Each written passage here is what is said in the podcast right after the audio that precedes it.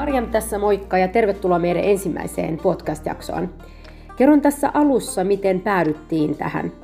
Oltiin siskoni Meisan kanssa yksissä pikkujouluissa ja siellä eräs ystävämme ehdotti meille podcastin aloittamista. Mua niin kuin huvitti tämä ajatus, koska se tuli ihan niin kuin tyhjästä ja sitten kysyin häneltä, että niin kuin mistä hän sai tämän ajatuksen ja mistä me mukaan puhuttais. Niin hän oli, että no kato vaikka nyt sun siskoa, kun se puhuu, puhuu tuossa muiden kanssa, että miten, miten tota helposti hänelle tulee juttu, ei tarvitse kauheasti miettiä eikä niin kuin ajatella, että mistä mist, niin kuin pitäisi puhua, että juttu vaan riittää. Et mietin nyt, jos te tekisitte podcastiin ja kertoisitte vaikka kotolaisuudesta, nuorten näkökulmasta, et, tota, saatte varmasti kuuntelijoita, koska teidän jut, juttuja on niin kuin kiva kuunnella.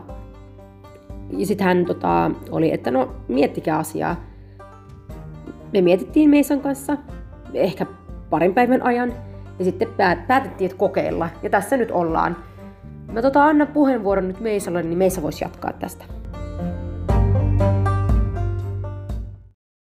Kiitos Maria. Moi vaan kaikille munkin puolesta. Mä haluan tässä alussa kertoa nopeasti ja lyhyesti meistä. Eli me olemme Pohjois-Irakista kotoisin, kristittyjen alueelta ja kylästä nimeltään Alkos. Me puhumme äidinkielenämme kaldian murretta, joka kuuluu aramian kieleen. Ja kuten osa teistä tietää, että Jeesus myös puhui arameaa äidinkielenään. Ja me olemme kaldealaisia, jotka kuuluvat Irakin alkuperäiskansoihin. Suomeen muutettiin noin 21 vuotta sitten ja tällä hetkellä asumme Helsingissä. Haluan tarkentaa vielä, että emme ole katolisen uskon teologeja tai uskonnonopettajia, mutta meidät on kasvatettu pienestä pitäen katoliseen uskoon ja katolisen kirkon opetuksiin. Ja kuten alussa mainitsin, meidän jaksot tulee kertomaan katolaisuudesta, ja nyt kerromme lyhyesti, mitä on katolaisuus. Kyllä, eli katolinen kirkko, eli roomalaiskatolinen kirkko on kristikunnan suurin kirkko tällä hetkellä, jonka jäsenmäärä on maailmanlaajuisesti noin 1,2 miljardia. Ja katolinen kirkko katsoo olevansa se kirkko, jonka Jeesus Kristus itse perusti, ja joka ei ole koskaan menettänyt ykseyttään, vaikka on muodostunut muita kirkokuntia. Nämä kirkokunnat ovat muodostuneet eroamalla katolisen kirkon yhteydestä. Katolisen kirkon opetuksen mukaan meidän piispat ovat apostolien seuraajia ja paavi, eli Rooman piispa, on apostoli Pietarin seuraaja. Juuri näin. Ja kuten Matteuksen evankeliumissa 16 jakeessa Jeesus sanoi Pietarille, sinä olet Pietari, ja tälle kalliolle minä rakennan kirkkoni. Ja tuonellan portit eivät sitä voita.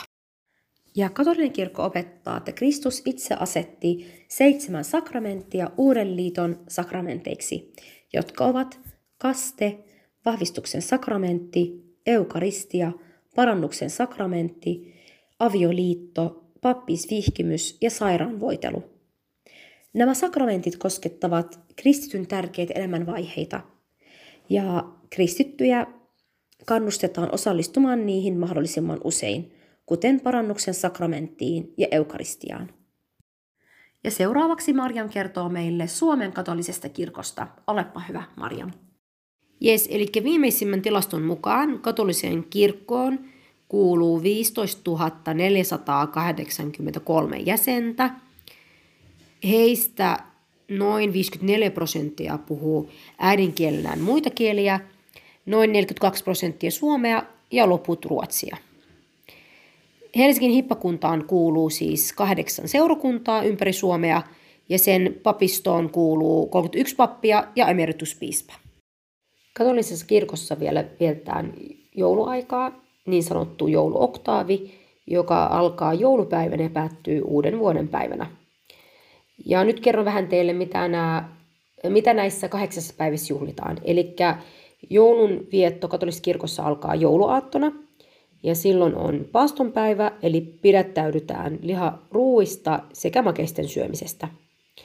Ja sitten tosiaan jouluaattona yöllä 12 on yömessu, jonka jälkeen ainakin meillä perheessä mennään takaisin kotiin, syödään jotain kevyttä, suolesta tai makeesta, avata joululahjat, mennä nukkumaan. Sitten päivällä syödään perheen kanssa yhdessä jouluateria.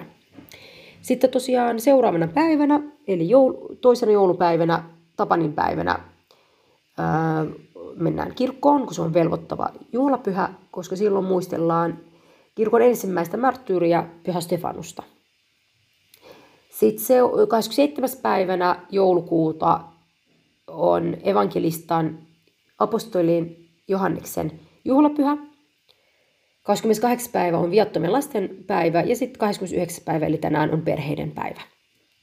Ja tänään kun tosiaan kävin messussa, niin pappi saarnassaan kehotti, kehotti meitä kiittämään Jumalaa meidän vanhemmista ja myös kiittää meidän vanhempia kaikesta, mitä he on meille antaneet.